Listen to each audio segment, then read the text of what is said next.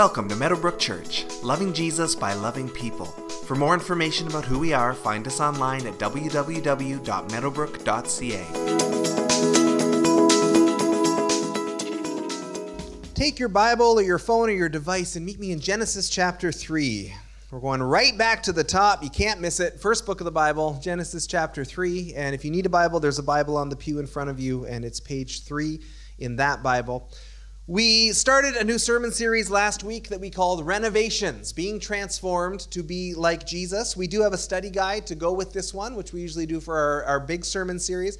And the study guide is here just to help take Sunday morning deeper. There's only so much ground we can cover in a sermon on a Sunday morning. So there's more scripture to dig into. There's some questions to reflect on. Uh, we're always looking at how do we apply the scripture to our actual lives. And there's questions in there to help you do that. So we encourage you to grab one of those at the hub for $5. And a lot of our life groups are doing them as well as their curriculum. And if you're not in a life group, we would love to see you jump into a life group. These are our midweek groups that go deeper and study together and get it's a great place to get to know other people, and there's information about that at the hub as well. But we're talking about renovations, being transformed to be like Jesus. Uh, different streams of the church call this process uh, different things. We are saved the day we say yes to Jesus. And then one day we will be glorified when we see Jesus face to face.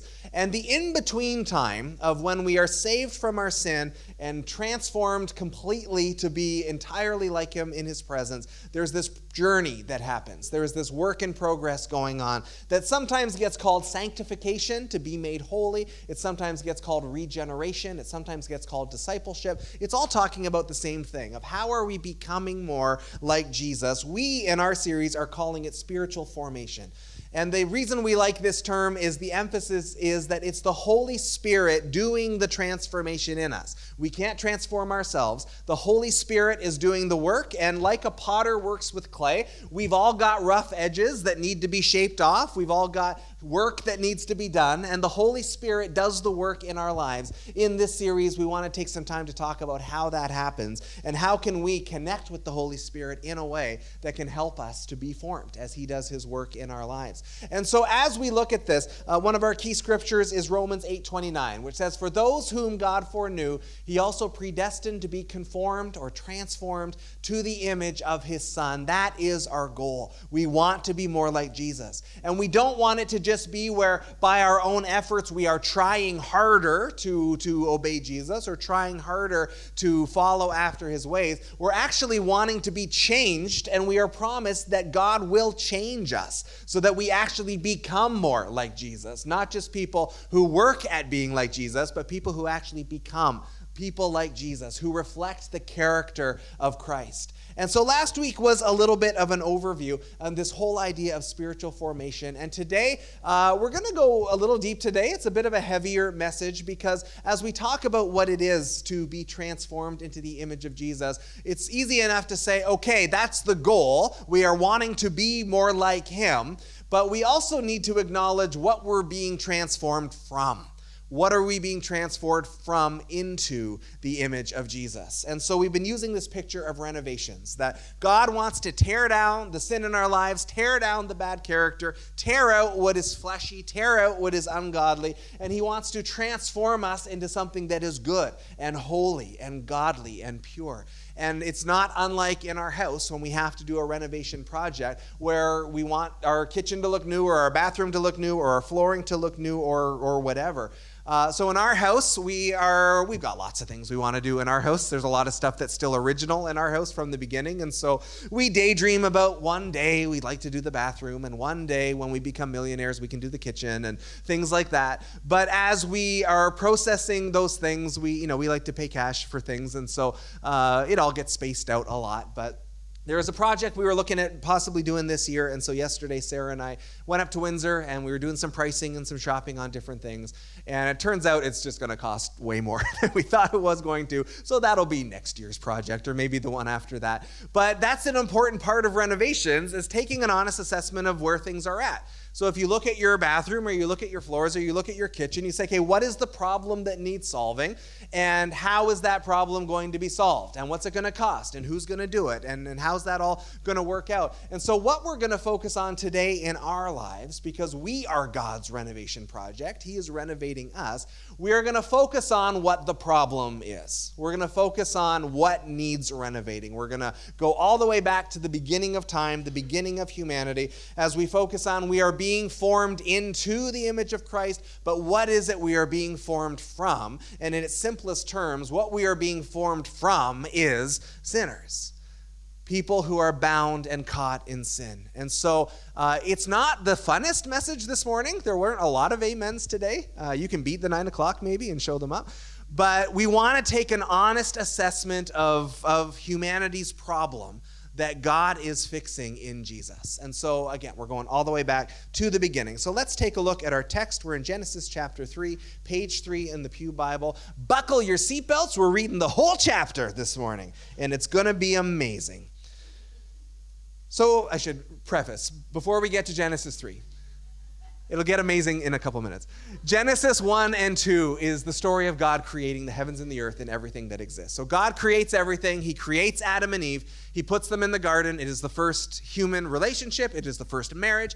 And as God creates them and puts them in the garden, they are in perfect relationship with Him. They are face to face with Him. They have everything that they need from Him. And they're in perfect relationship with one another as well. Their relationship is perfect. It's the first and only perfect marriage that has ever existed. And as they walk with each other and they walk with God, God together gives them the command to rule. He says, Go and rule over the earth, subdue it, be fruitful, be multiply. They are be fruitful and multiply. They are blessed by God to go out and take care of creation. And so they are working in the garden. There is work to do in stewarding creation, but uh, apparently it is perfect work. It is joyful work. It is work that overflows out of their relationship with God and their relationship with one another. And there are two trees in the Garden of Eden. One of them is the tree of life, and to eat of that tree is to live forever with God. And then the other tree is the tree of the knowledge of good and evil. And that tree, God says, don't touch. If you touch that one, he says, you will die. And there's just consequences if you cross that boundary. That was the only commandment that they were given. That was the only boundary in place. And they were told, don't touch that tree. So as we move into Genesis 3, we are picking up that story. All right, now it's going to be awesome. Verse 1. Now the serpent was more crafty than any of the wild animals the Lord God had made. He said to the woman, Did God really say you must not eat from any tree in the garden? The woman said to the serpent, We may eat fruit from the trees in the garden, but God did say, You must not eat fruit from the tree that is in the middle of the garden. That's the tree of the knowledge of good and evil. And you must not touch it, or you will die. You will not certainly die, the serpent said to the woman, for God knows that when you eat from it, your eyes will be opened, and you will be like God, knowing good and evil.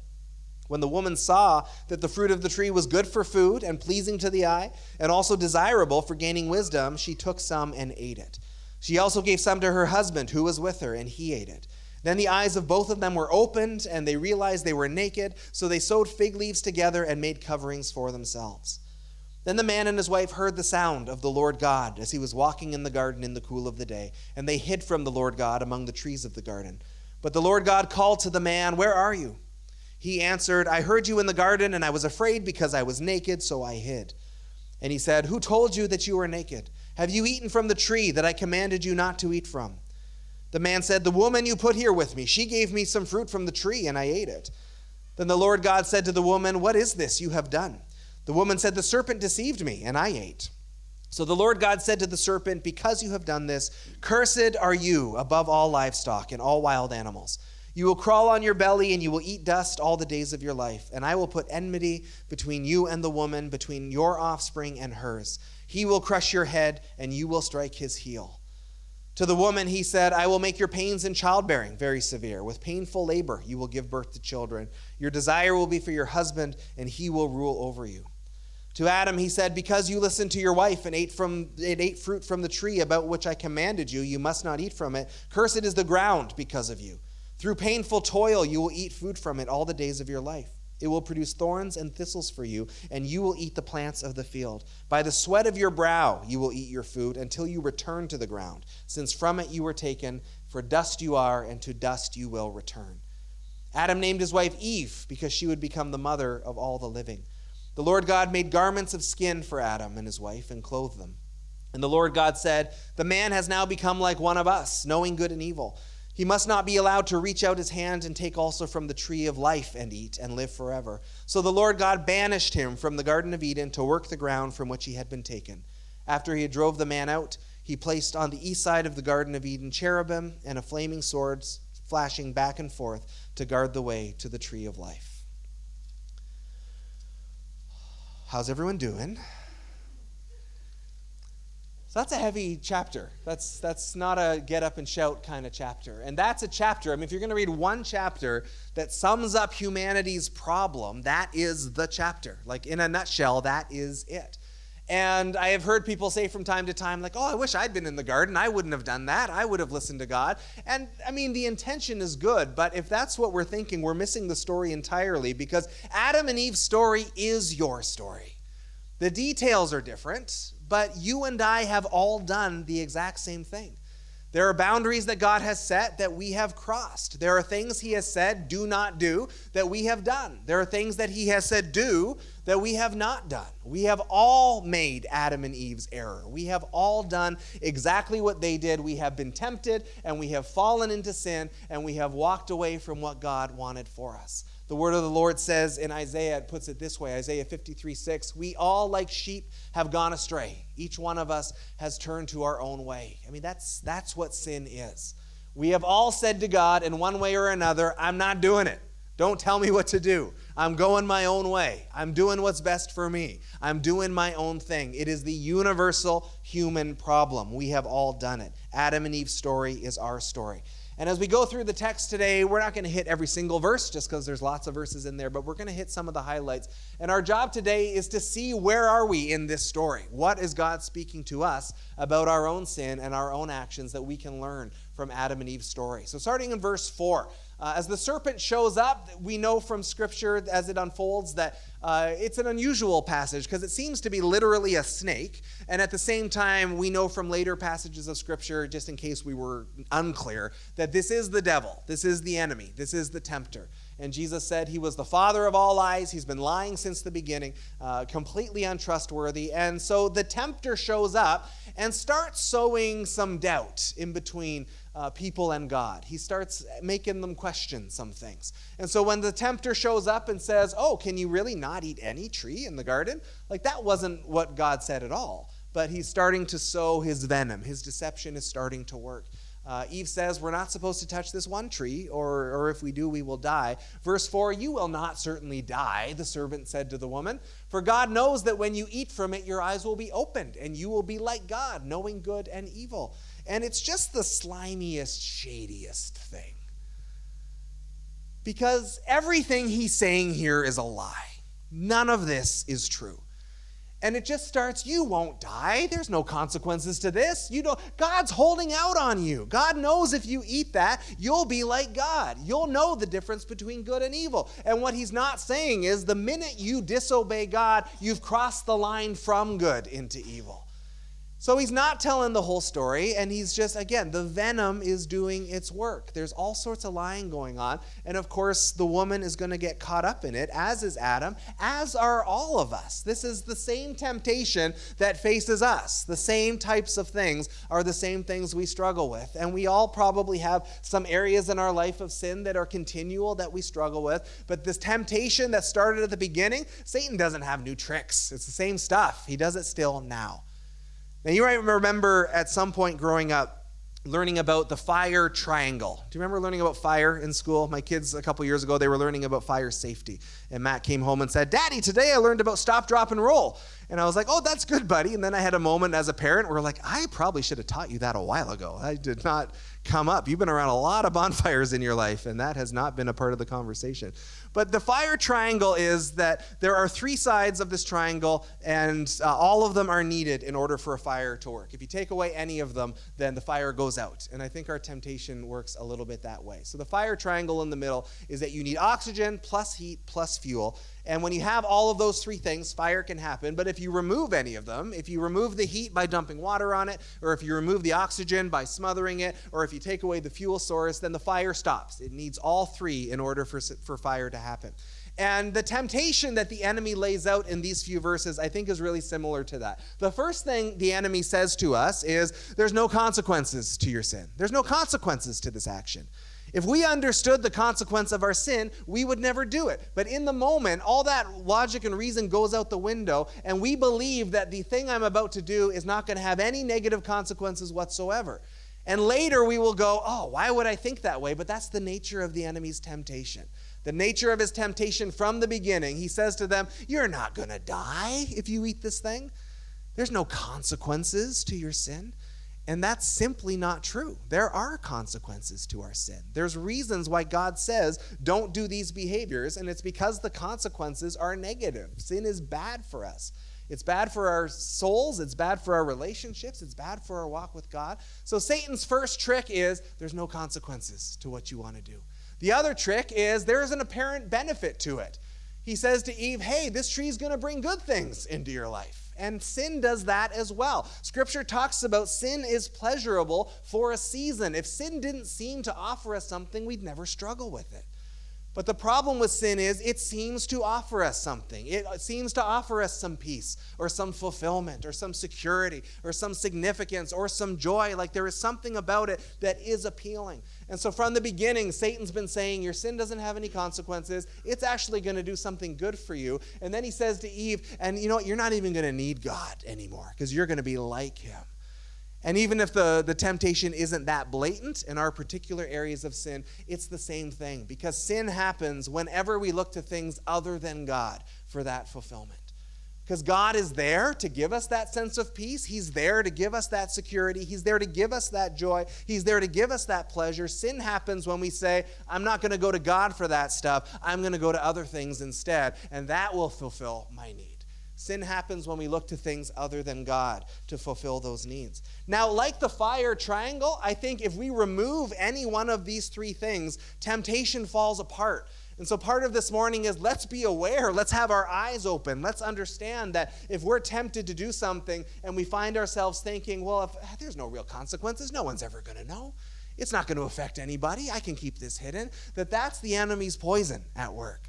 But if we recognize my sin absolutely has consequences, it has consequences in lots of different ways, then we're not going to do that sin. So we want to be aware of how the enemy is tempting us. If we can see that the apparent benefit of that sin isn't actually a benefit at all, at the very best, it will offer us a temporary something, but also bring lots of consequences as well. If we can realize our sin doesn't actually fulfill its promises of what it says it's going to do for us, it's a cheap substitute, then we're not going to sin either. And if we can stay tight in our relationship with God, if we can realize that nothing that the enemy offers is going to come close to what God can fulfill in our lives, then we're not going to sin either. If we can land on any one of these three things, the triangle falls apart if we can recognize that. And so part of this morning was just wanting to to lay that out there and just be aware that the same lies that the enemy's been telling, uh, again, Jesus said he's been a liar since the beginning. It's the same stuff that he pours onto us, it's the same stuff that he uses to tempt us into sin.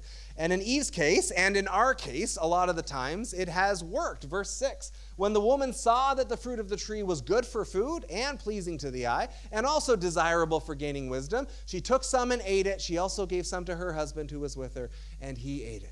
So those lies worked, right?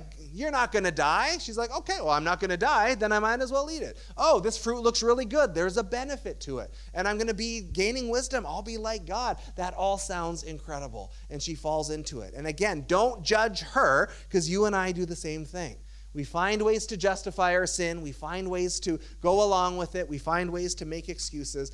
And you know, Satan is there from the beginning wanting us to do that. Now, here's the thing we can't blame him for our sin. Scripture doesn't allow us to do that. There's an old joke that you can't hold me responsible. The devil made me do it. Right? The devil made me do it. And I came across a quote from a comedian this week. So a Christian was giving him a hard time about something he had said, and he fired back and said, You can't get mad at me as a Christian because the devil made me do it, and you have to forgive me, Jesus said. So back off. But the devil made me do it doesn't work biblically because he is the tempter, absolutely. He is the liar, for sure. He's been doing that since the beginning. But when James talks about this, he says, you know what? God can't tempt anybody. Even the devil can't really tempt anybody. James 1:14 says, each person is tempted when they're dragged away by their own evil desire and enticed. In other words, there are certain things that aren't tempting to you, right? There are certain sin struggles that just aren't yours right? Someone might be an alcoholic and someone else has no desire for alcohol whatsoever. The person who doesn't have that desire isn't going to get dragged away and enticed into that sin. But we all have something. And so when sin happens, yes, the tempter is there, but all he's doing is exploiting what's there in us. He's exploiting the sin that's there, the evil that's there. And so we are entirely responsible for our own actions. We cannot say, the devil made me do it. We have to be aware of that because it is very easy to pass the buck, as we're going to see in a second. So as they sin, as they cross that line, all of a sudden everything changes. Scripture says before they'd been innocent and naked and, and just free with God and with each other, and now they realize they're naked and there's shame and embarrassment involved, and so they're trying to cover themselves up. When they hear God coming, they run and hide, right? They were in perfect relationship with Him before. That's gone away. They know they've screwed up, and their reaction is to run away from God and get away from Him. So the man and his wife heard the sound of the Lord God as he was walking in the garden in the cool of the day, and they hid from the Lord God amongst the trees of the garden. But the Lord called to the man, Where are you? He answered, I heard you in the garden, and I was afraid because I was naked, and so I hid. Verse 8 and 10. So, so much for no consequences, right? The consequences kick in right away.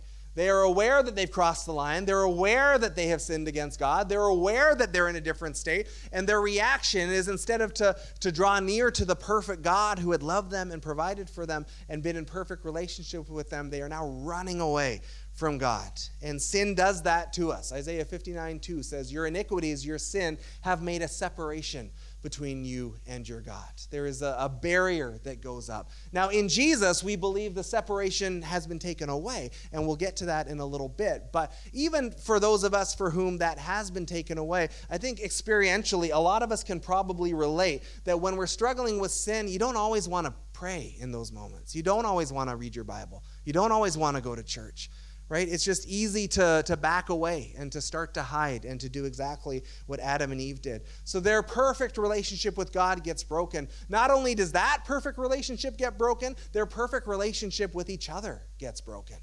Because when God comes and says, What have you done? How did you know you were naked? What has happened here? Does Adam stand up like a man and say, I take full responsibility for my actions? Please forgive me, Lord? says, It was the woman you gave me. Like the institution of marriage is like 10 minutes old, and already he's throwing her under the bus. The minute sin enters the world, he turns on her. And so that relationship gets broken. And so he, that's the first sin against another person that happens right there. They've sinned against God. Now he's sinned against her. And then when it comes to her, she doesn't take responsibility either. She says it was the serpent's fault, right? But I love Adam's answer more because he says, It's the woman you gave me, Lord. Right? I wasn't eating any fruit until you pulled her out of my side. I'm just saying, I was doing fine. And there is something we're so good at shifting the blame. We're so good at making excuses. The marital problems are never my fault. It's always my spouse's fault. The conflicts at work are never my fault. It's always the other person's fault. The blame shifting starts instantly. Sin enters the world. We start making excuses along the way. Right away. Right away we start blaming others. Right away, we start dodging responsibility. Right away, we don't own our own stuff right away. And again, we continue that stuff all the way along. And so the enemy's lie that there's going to be no consequences to this falls apart right away. And the consequences fall, and they fall heavy in what we normally call the curse. So the first is for the serpent, for the devil, verse 14 and 15. So the Lord God said to the serpent, Because you've done this, cursed are you above all livestock and all wild animals. You will crawl on your belly and you will eat dust all the days of your life, and I will put enmity, conflict between you and the woman, and between your offspring and hers. He will crush your head, and you will strike his heel. And so, again, it's It's a bit of an unusual, like it seems to be talking about a literal snake to some extent, and, and that's maybe why snakes crawl in the dirt. But we know from, from the bigger story that this is Satan he is talking to. And so the snake is going to crawl, and that's going to remind us of what happened in the garden uh, every time we see a snake. But the bigger picture story is that between humanity and Satan, there's going to be ongoing conflict that there is going to be constant conflict. Uh, Satan is declaring war on humanity. He's going to bite at their heel. He's always going to be afflicting. He's always going to be attacking. He's always going to be chomping away. But there's a promise in here that's so important because sin has just entered the world. And this is actually the first prophecy we have of Jesus Christ to come and solve the problem. That one is going to come who will crush the head of the serpent. One is going to come who will destroy the devil forever. One is going to come who is born of the line of the woman. A human is going to come, more than a human, but someone born into humanity will come. And although even his heel will get bit, he's going to crush the head of the serpent for good. That as sin has entered the world, right away, God says, I'm going to solve this problem for you guys. Right away, God says, I will save you from this thing that you have done. You don't save yourself, I will save you. The minute humanity rebels against God, God steps in and says, Guys, I have the solution all worked out. I will save you. One will come. And just as humans launched all of this evil into the world, a human, and more than a human, was going to come who would redeem it all for the world. Jesus was going to come. It's the first sign that we have that God is going to send the Messiah. Victory is coming, the end has already been predecided. So there's conflicts for the serpent, or there's consequences for the serpent. There's consequences for the woman. To the woman, he said, I will make your pains in childbearing very severe. With painful labor, you will give birth to the children. I'm really sorry about that, ladies. That's that's what happened. Your desire will be for your husband, and he will rule over you. And lots of debate on that second part and what exactly that means. If you're from a more uh, complementarian background, it means that God is ordaining it, that men are in charge and women will be underneath. If you're more egalitarian, it's not that God is setting that in place as much as he's just predicting this is what's going to happen now in sinful, sinful humanity. Ladies, men are just going to dominate over you. They're just going to bulldoze you, and that's going to be part of your lot in life. And so there is just a, a, consequence falling on the brokenness of that relationship there. And then the consequences fall on Adam, and the ones that fall on Adam are worse, verse 17 through 19. To Adam, he said, Because you listened to your wife and ate fruit from the tree about which I commanded you, you must not eat from it. Cursed is the ground because of you. Through painful toil, you will eat food from it all the days of your life. It will produce thorns and thistles for you, and you will eat the plants of the field. By the sweat of your brow, you will eat your food until you return to the ground, since from it you were taken, for dust you are, and to dust you will return. Huh. And so the gist of this is that when Adam and Eve were in the garden, apparently, uh, even though there was work to do, there was joy to it. It wasn't heavy, it wasn't burdensome. The consequence for Adam is life is hard now. You are leaving paradise. You are leaving perfection. It's going to be a difficult life. It's going to be a life of labor and sweat. Thorns and thistles, life is going to be painful now. There wasn't pain in the garden before. But your life will be difficult. You will work hard for everything that you have. Life is going to be painful. And in the end, you will return to the dust. Death is indeed the consequence of our sin, ultimately. Death is the consequence of our sin. Scripture says in Romans 6:23, the wages of sin, the consequences of sin is death. Satan was wrong. He was lying. The serpent did not have it right. God warned them that if we walked away from him, the source of all life, death was going to be the consequence. Satan lied about that. We bought into it, and what's left is people who are cut off from the source of all life, who are cut off and left on our own. And when you've cut yourself off from the source of all life, death is all that's left. The consequences of sin is death. And yet, even as that happens, God has promised that the Messiah is coming. He has promised that one day he will set everything's right, everything right. But even in the moment of the sin, look what happens next. Verse 21. The Lord God made garments of skin for Adam and his wife, and he clothed them. God himself starts to cover their shame. Right? He doesn't leave them with their little fig leaves that are going to fall apart. God says, I've got, I've got a better solution for you guys. God Himself takes care of them. He hasn't stopped loving them. He hasn't stopped caring for them, even in their rebellion. He creates a solution to the problem. He covers their nakedness, He covers their shame. And interestingly enough, this is the first death that has entered the world. Because we don't remove skins from animals surgically. Something had to die in order to cover their shame. And that's the first of many biblical signs that are going to point to the fact that someone's going to have to die to cover our shame. Someone's going to have to die to forgive our sins. Sin must be killed. That's the only way to deal with it. And so there's a, a bit of a prophetic picture here of what is coming. As it comes to the end, the Lord God said, The man has now become like one of us, meaning Father, Son, and Spirit knowing good and evil. He must not be allowed to reach out his hand and take also from the tree of life and eat and live forever. So remember, I said at the beginning there's two trees in the garden. One of them is the knowledge of good and evil, one of them is the tree of life. To eat of the tree of life is to live forever with God to eat of the tree of the knowledge of good and evil is ultimately to become evil because God says, don't touch it, you don't need it. When we disobey God, we become evil. And so there is a, a conflict now. Now that mankind has become evil, God says, I can't let them live forever now. If they live forever, then evil will live forever.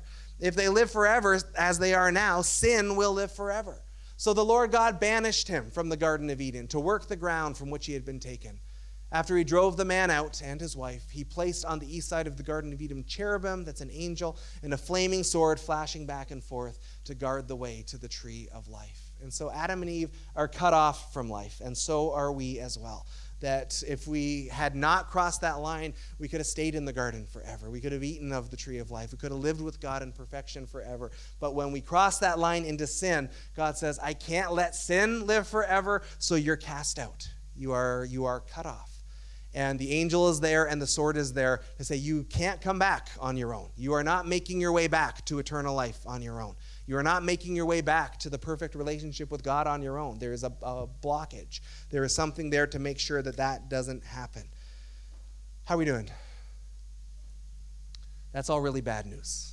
It's truth, but it's really, really bad news.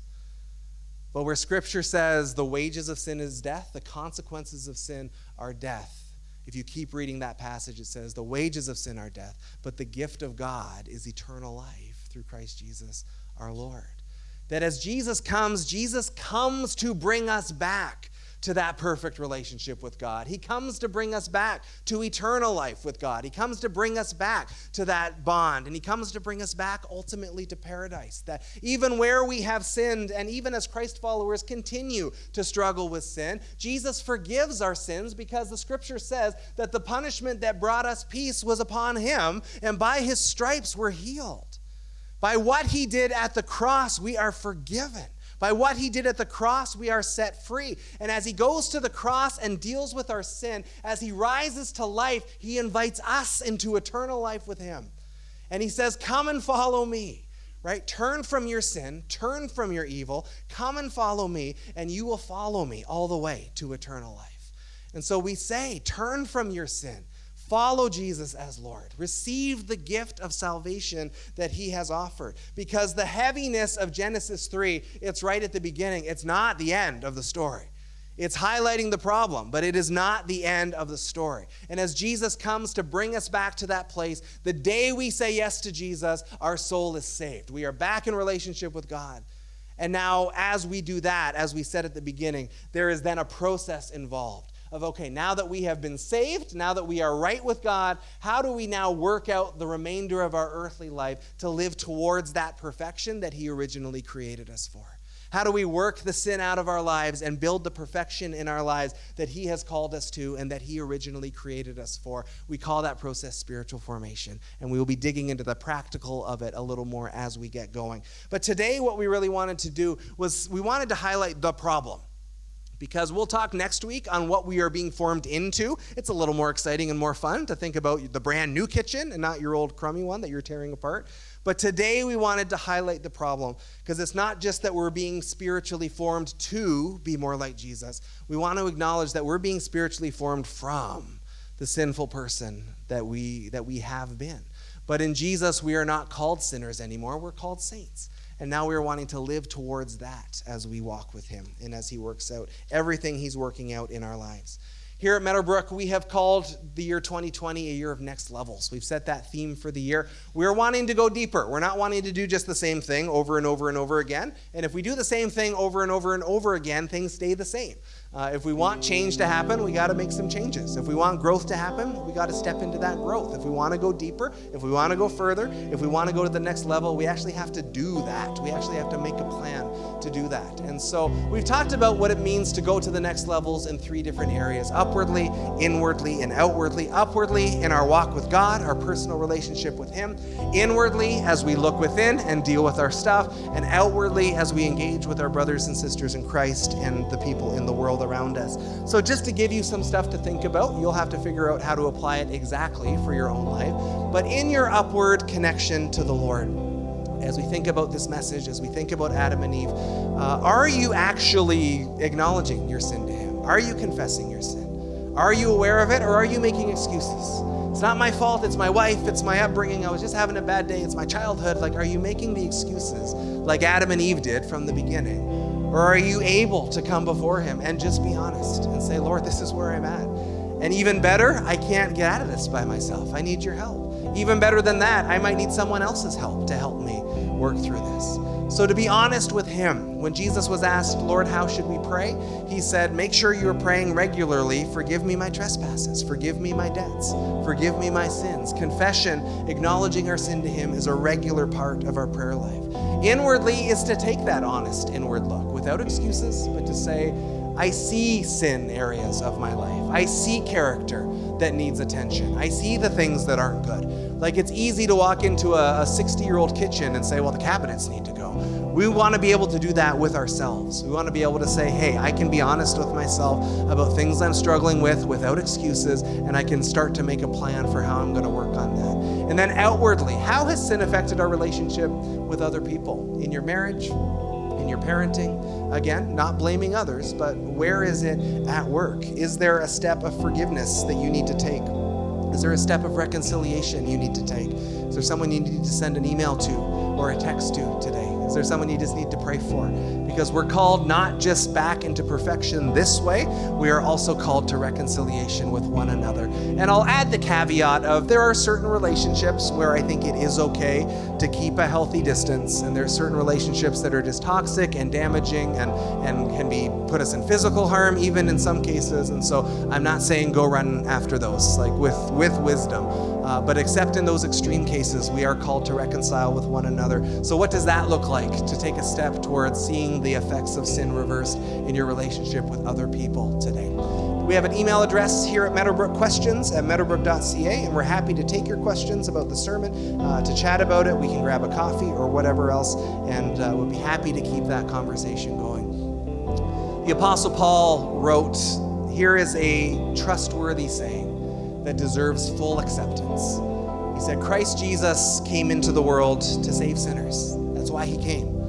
So the sin is the problem, and it is our problem, and we have contributed to the problem. But Jesus has come to bring the solution. Christ Jesus came into the world to save sinners, Paul said, of which I am the worst. And yet he said, Because I'm such a terrible sinner, God has shown how big and powerful his grace is. Because if he can forgive me, Paul says he can forgive anybody. If his grace can be at work in my life, it can be at work in anybody's life. Next week, we will talk about being more like Jesus and what that looks like. Today, we're highlighting the problem. But to leave in despair today is not the right thing to take away right? To feel convicted of hey there's some areas i need to work on and make better that's that's perfect. That's what we want to be doing. But we come to this understanding of our sinfulness with a tremendous amount of hope as we do. Because jesus christ has come into the world to save sinners. And where we deserve death for walking our own way he has come to bring us back to life with him. And we're going to worship along those lines before we close today. So would you stand to your feet with me please? The words will be up on the screen. We encourage you to sing along